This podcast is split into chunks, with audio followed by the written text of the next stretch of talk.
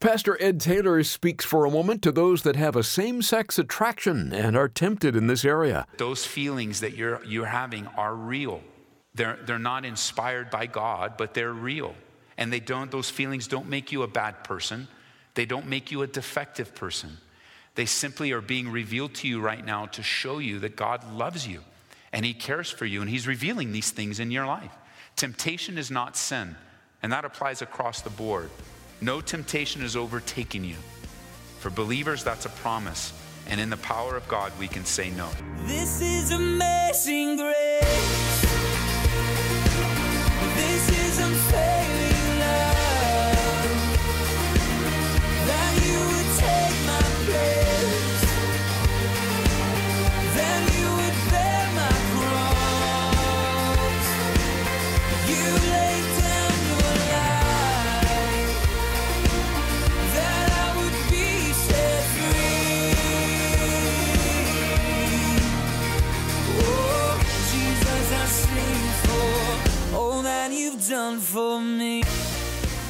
Maybe you're one of the many who are attracted to those of the same sex, and you wonder if you were born this way. Is it a sin to get involved in a homosexual relationship?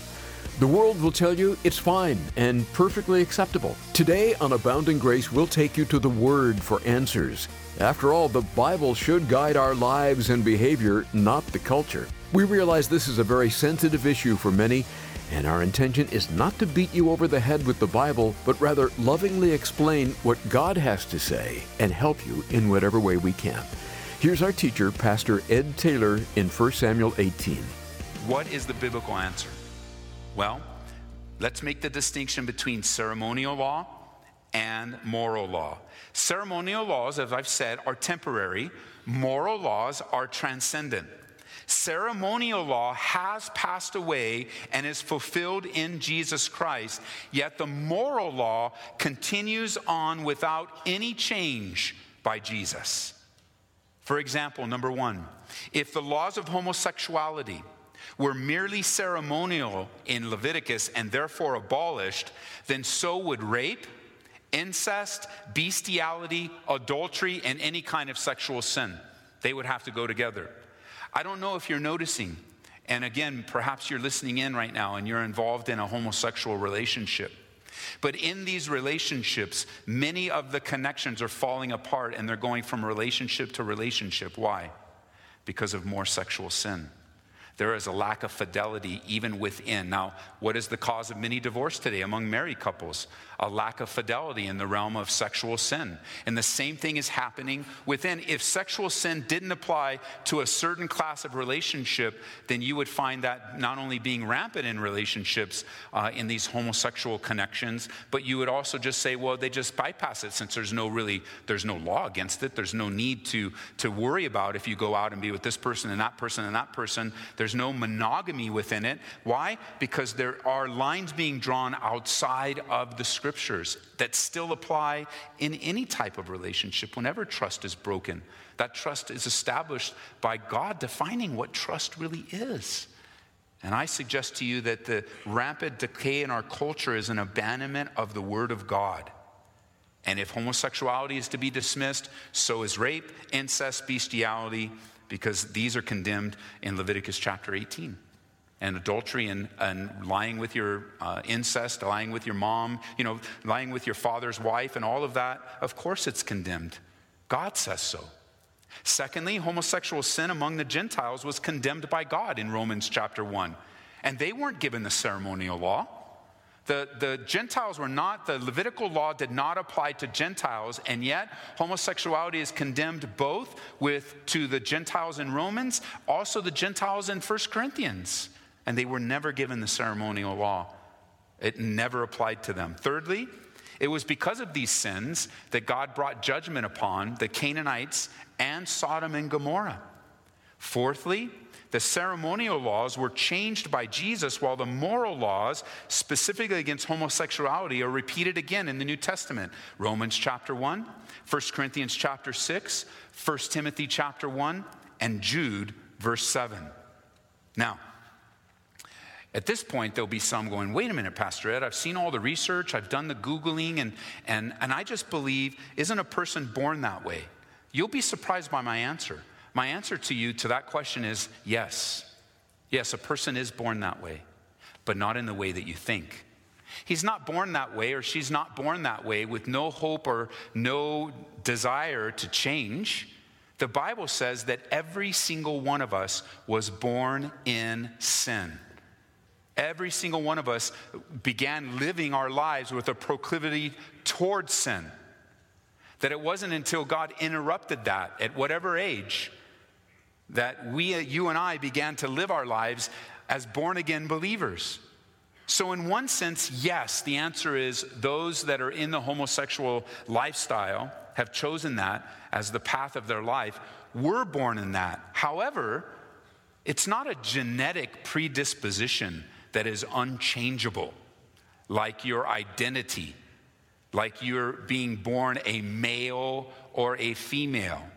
I understand how this is tied together with uh, transvestitism and transgenderism, but listen, you are born a male and you are born a female, and even if you change your outward appearance and have surgical changes done to your body, you still take blood from your veins and test it with DNA, you will come out as a male. Why? Not because I'm a scientist or I have a degree in those things. The Bible says in Genesis chapter 1, or in, Gen- in the early uh, stages of Genesis, that he, God created them male and female. The Bible says that. And so, no matter what you do to wrestle with the reality of your feelings, the Bible always trumps that. It's not in our genetics, it is not something that can't be reversed or changed. As it's been said, and I quote, a person's psychosexual identity is not written unlearned in the genetic code or the hormonal system or the nervous system at birth, says Dr. John W. Money, a professor at Johns Hopkins School of Medicine. Masters and Johnson, two of the most widely known authorities in the field of human sexual behavior, had said it more simply, and I quote The genetic theory of homosexuality has been generally discarded today Although in our culture, you would think just the opposite is taking place because of the type of publicity and popularity of these types of statements get in our mainstream media today. The Bible says that you and I were born in sin, all of us, that you and I were conditioned in that sin. And while homosexuality would not be an area that you may have dealt with in your life, all of us can look back and see the proclivity to sinful behavior in our life at one point or another some kind of sin, some kind of issue. The sin of homosexuality is serious immorality according to the Bible, and bring those that practice it under the direct judgment of God, as those in Sodom and Gomorrah experienced. According to Ezekiel chapter 16, there were many sins going on in Sodom and Gomorrah abominations, corruption, iniquity, pride, fullness of food, abundance of idleness, committing abomination, pride, haughtiness. They all contributed to its spiritual erosion. What happens when a culture, what happens when a country has it comfort and ease? They don't look to God, they look to themselves when everything's going well. And when you look, you and I look to ourselves, we're only going to find sinful behaviors. Now, 1 Samuel chapter 18 is one of those passages that some within the homosexual community, some of the more radical ones, will come and, and try to use 1 Samuel 18, this relationship, this friendship between Jonathan and David, as some kind of biblical proof that God approves of homosexuality. And here it is in chapter 18. I'll draw your attention to verse 1 if you would. It was so when he had finished speaking to Saul that the soul of Jonathan was knit to the soul of David. And Jonathan loved him as his own soul. Saul took him that day and would not let him go home to his father's house anymore. Then Jonathan and David made a covenant because he loved him as his own soul. And Jonathan took off the robe that was on him and gave it to David with his armor, even to his sword, bow, and his belt. Turn over to chapter 20 with me, verse 41. chapter 20, verse 41. This is the development of the argument in favor of homosexuality from the scriptures. It says, As soon as the lad had gone, David arose from a place toward the south, fell on his face to the ground, and bowed down three times, and they kissed one another, and they wept together, but David more so. Turn over to 2 Samuel chapter 1. 2 Samuel chapter 1. And we'll look at one more passage of scripture that's used within this weak and false argument. It's chapter 1 of 2 Samuel, verse 26. It says, I am distressed for you, my brother Jonathan. You have been very pleasant to me. Your love to me was wonderful, surpassing the love of women. And it's with these various scriptures that a false argument is developed to establish that the relationship and the friendship between David and Jonathan was of a homosexual nature. This relationship has been misunderstood and misused for years, and this is how the argument lines up. According to chapter 18, verse 3, Jonathan loved David. Then in chapter 18, verse 4, Jonathan stripped in David's presence. Then in chapter 20, verse 41, they kiss one another with great emotion. Then chapter 2 Samuel, chapter 1, and when their relationship is described, it's described as better than that of the love of a woman. Now, Let's walk through this together. First of all, there's no indication whatsoever anywhere in the scripture that David and Jonathan were homosexual. Never any indication, never any statement, never any hint. Quite the opposite. There was strong evidence that they are not, and I'll list them for you. Number one, in 2 Samuel chapter 11, we learned that David was very attracted to Bathsheba, having sexual relations with her, marrying her, and having a child by her. In fact, by the number of wives that David had, he was clearly heterosexual in the practice of his life. Number two, David's love for Jonathan was not a sexual love. You need to read that into the text. Instead, it was a love of friendship. What we would say in the Greek, a phileo relationship, a friendship. It's extremely common in the Eastern cultures for heterosexual men to express love and affection toward one another. I experienced this for the very first time when we began taking trips to Cairo. And the men were very affectionate there. They were very happy that we had come to serve them. They were very happy that we came to encourage them. And never once was their love for the team, men to men, because there was a separation. The men served the men, the women served the women. Never once at any time was there any indication that their love was nothing but brotherly, phileo, friendship, love. Thirdly, Jonathan in chapter 18 here doesn't strip himself of all of his clothes. That's not what the text says, but rather, according to verse 4, he took off his robe and gave it to David with his armor. Now, if we use the same logic that, that those would come to this text reading homosexuality into the text, then Saul, King Saul, earlier gave David his armor as well. And there's no mention, no mention of any type of ill behavior between King Saul and David at that time. Number four, the kiss that was exchanged in chapter 20 is a common cultural greeting for men and happened a, two, a full two and a half chapters after the robe and the armor were removed. There would be some that try to put those two together, like it happened at the same time, but according to the scriptures, time had obviously passed. Number five, the emotion expressed was weeping, not sexual satisfaction.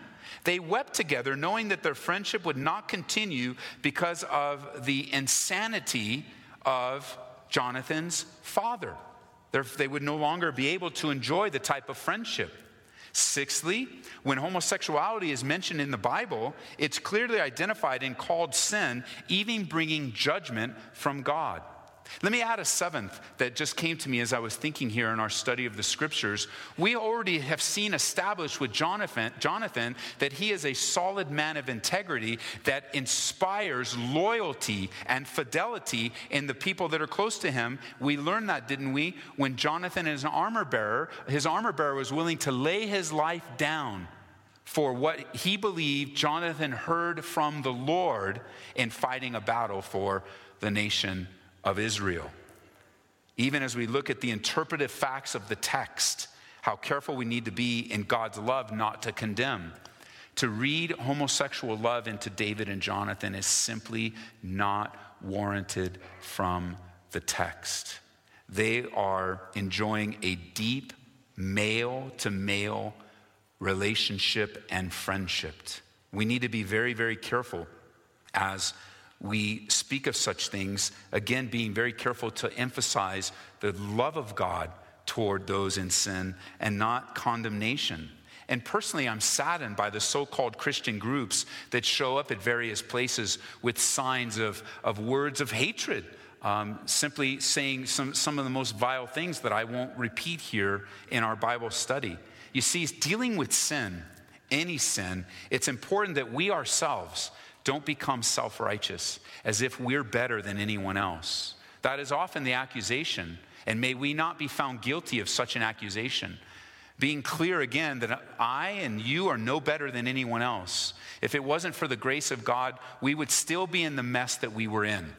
No matter what we label that, what it's titled, what the Bible calls sin, those are just the facts. And I plead with you for you and I to live with the mind of Christ and be very, very careful with anyone that God has laid in, led into our lives with any type of sin, let alone homosexuality. Now, a few more things before we leave, because I know that this Bible study will be shared. I know the link will be sent out. I know the MP3s will be downloaded. It will air on the radio. It's on the radio even now as I speak. CDs will be given out. And I believe it'll be a Bible study as it opens eyes just simply to re- refer to the Bible when defining your life and the behavior in your life. I'd like to deal with a few practical things. I'd like to share with you a few practical truths that I think not only will apply to some, but will equip many. So let's ask a few questions. Number one, what about homosexual temptations? Or what we are now hearing described as same sex attraction. Maybe you are tempted that way, or even in that lifestyle, or might even identify yourself because of the attractions that you have. You may even begin to identify yourself with some kind of homosexual tendencies. I'd like you, if that's you and you're ready for help, I invite you to call the church office and allow the pastoral team here and some of the lay leaders, some of the women lay leaders, to serve you. The office number is 303 628 7200. You can call from anywhere in the country. We will accept that call and we will serve you.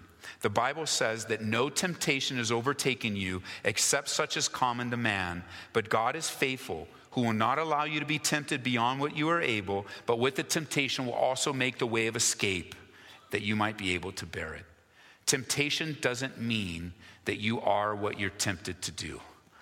Temptation is not a sin.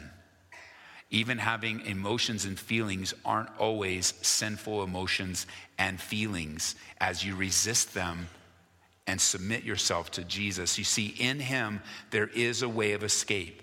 And I acknowledge to you, having served many people in this arena, that those feelings that you're, you're having are real. They're, they're not inspired by God, but they're real. And they don't, those feelings don't make you a bad person. They don't make you a defective person. They simply are being revealed to you right now to show you that God loves you and He cares for you and He's revealing these things in your life. Temptation is not sin, and that applies across the board. No temptation is overtaking you. For believers, that's a promise. And in the power of God, we can say no. Number two, what if you were molested or propositioned by a homosexual or a person of the same sex at any stage in your life, young or old? Does that mean that you're a homosexual now? No, it doesn't. You see, homosexuality is based on lies and twisted truths. The lie is, is that if you can get a man or a woman to love you, then you'll be loved. But it's the wrong kind of love. Sexual gratification of any kind does not equal genuine love. But sadly, it's often used as a cheap substitute and a quick solution to the feelings that you're having. And just because someone hurt you or took advantage of you in a weak and vulnerable time in your life does not mean that they have damaged you forever. That does not mean that you have to live under that condemnation or that guilt the rest of your life. And if it was of someone of the opposite sex, or of the same sex, I should say, that doesn't automatically make you a homosexual or a lesbian. Quite the opposite. I mean, maybe you were looking for love as a kid. Maybe you were put in a vulnerable place and you missed that valuable piece of growth in your life and your upbringing. There could be some disconnect between your parents and the dysfunction in your home that caused you to experiment or caused you to go and try this, or someone saw the vulnerability in your life in high school and tried to take advantage of you. You see, God wants to restore what was lost as a child. God wants to restore what was lost in your upbringing by a relationship with Him, not another person. Satan, the devil, may come and whisper, maybe you're gay. And God yells loudly, No, you're not. The devil is a liar, and he's not to be listened to ever, never, ever. God did not make anyone gay, and neither did your circumstances. Like any other sexual sin, it is made by a free will choice of the person participating. God didn't make anyone gay, God made you male and female, and you can walk in your God given identity. It's your identity is a gift from God. That is Pastor Ed Taylor on Abounding Grace. And Ed, just a moment ago, you invited our listeners to call the church office if they're struggling in this area. And that number they can call is 877 30 GRACE. Can you think of a resource or two that may be of some help to them as well? I know there are many believers that have this as a part of their past and have shared how they have overcome. You're right, Larry. This is a very touchy topic that many pastors and many people are avoiding today because it's so culturally difficult. It's a hotbed of controversy, and even churches are changing their theology based on the cultural pressures. Um, but we want to we, we want to be able to speak the truth in love, knowing that God loves you. Again, I know this sin get, is getting a lot of attention. It's a little more obvious than other sins, so it gets quite a bit of attention because of that. But the reality is, sin is sin, and God is ready to forgive. God is ready to deliver. God is ready for you to process your thoughts and your feelings in a way that will shed light on the reality of the current status of who you are and where you are in relation to God. And we have resources available. If you email me directly, my email address is ed at edtaylor.org. It has to be .org. ed at edtaylor.org. I have a list of resources that I can respond to that email and just help you walk through this as you take your life and you measure it by what the Bible has to say, what God's perspective is. And I know there's freedom. And again, I've mentioned while this particular sin was not a part of my past, um, I had a, quite a bit of things that God had to deliver me from, change my mind about, and help me to walk in the newness of life. And I know He can do that in your life as well. Thanks, Ed. And friend, if this is a message you'd like to hear again, or perhaps share with a friend that could use this sort of encouragement, please visit aboundinggraceradio.com or access the message through our church app. Do a search for David and Jonathan Were Not Homosexuals. Abounding Grace is made possible through the generosity of our listeners. Each gift that comes in serves to help us pay for radio time and production costs. And think of this you'll be helping thousands all over the world learn about God's amazing grace and how to grow by it.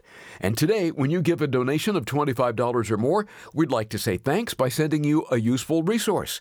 It's A Tale of Three Kings by Gene Edwards. I'm sure we've all experienced pain, loss, or heartache at the hands of other believers, and it can be a confusing time. But rather than turn bitter and angry, you can experience healing and hope. Gene Edwards looks at David, Saul, and Absalom. I know you'll be touched as you read this story. Just call 877 30 Grace to make your request and donation today. Tomorrow on Abounding Grace, we'll finish up Pastor Ed Taylor's message David and Jonathan were not homosexuals. Receive God's hope and encouragement and embrace His will for your life. This is amazing grace.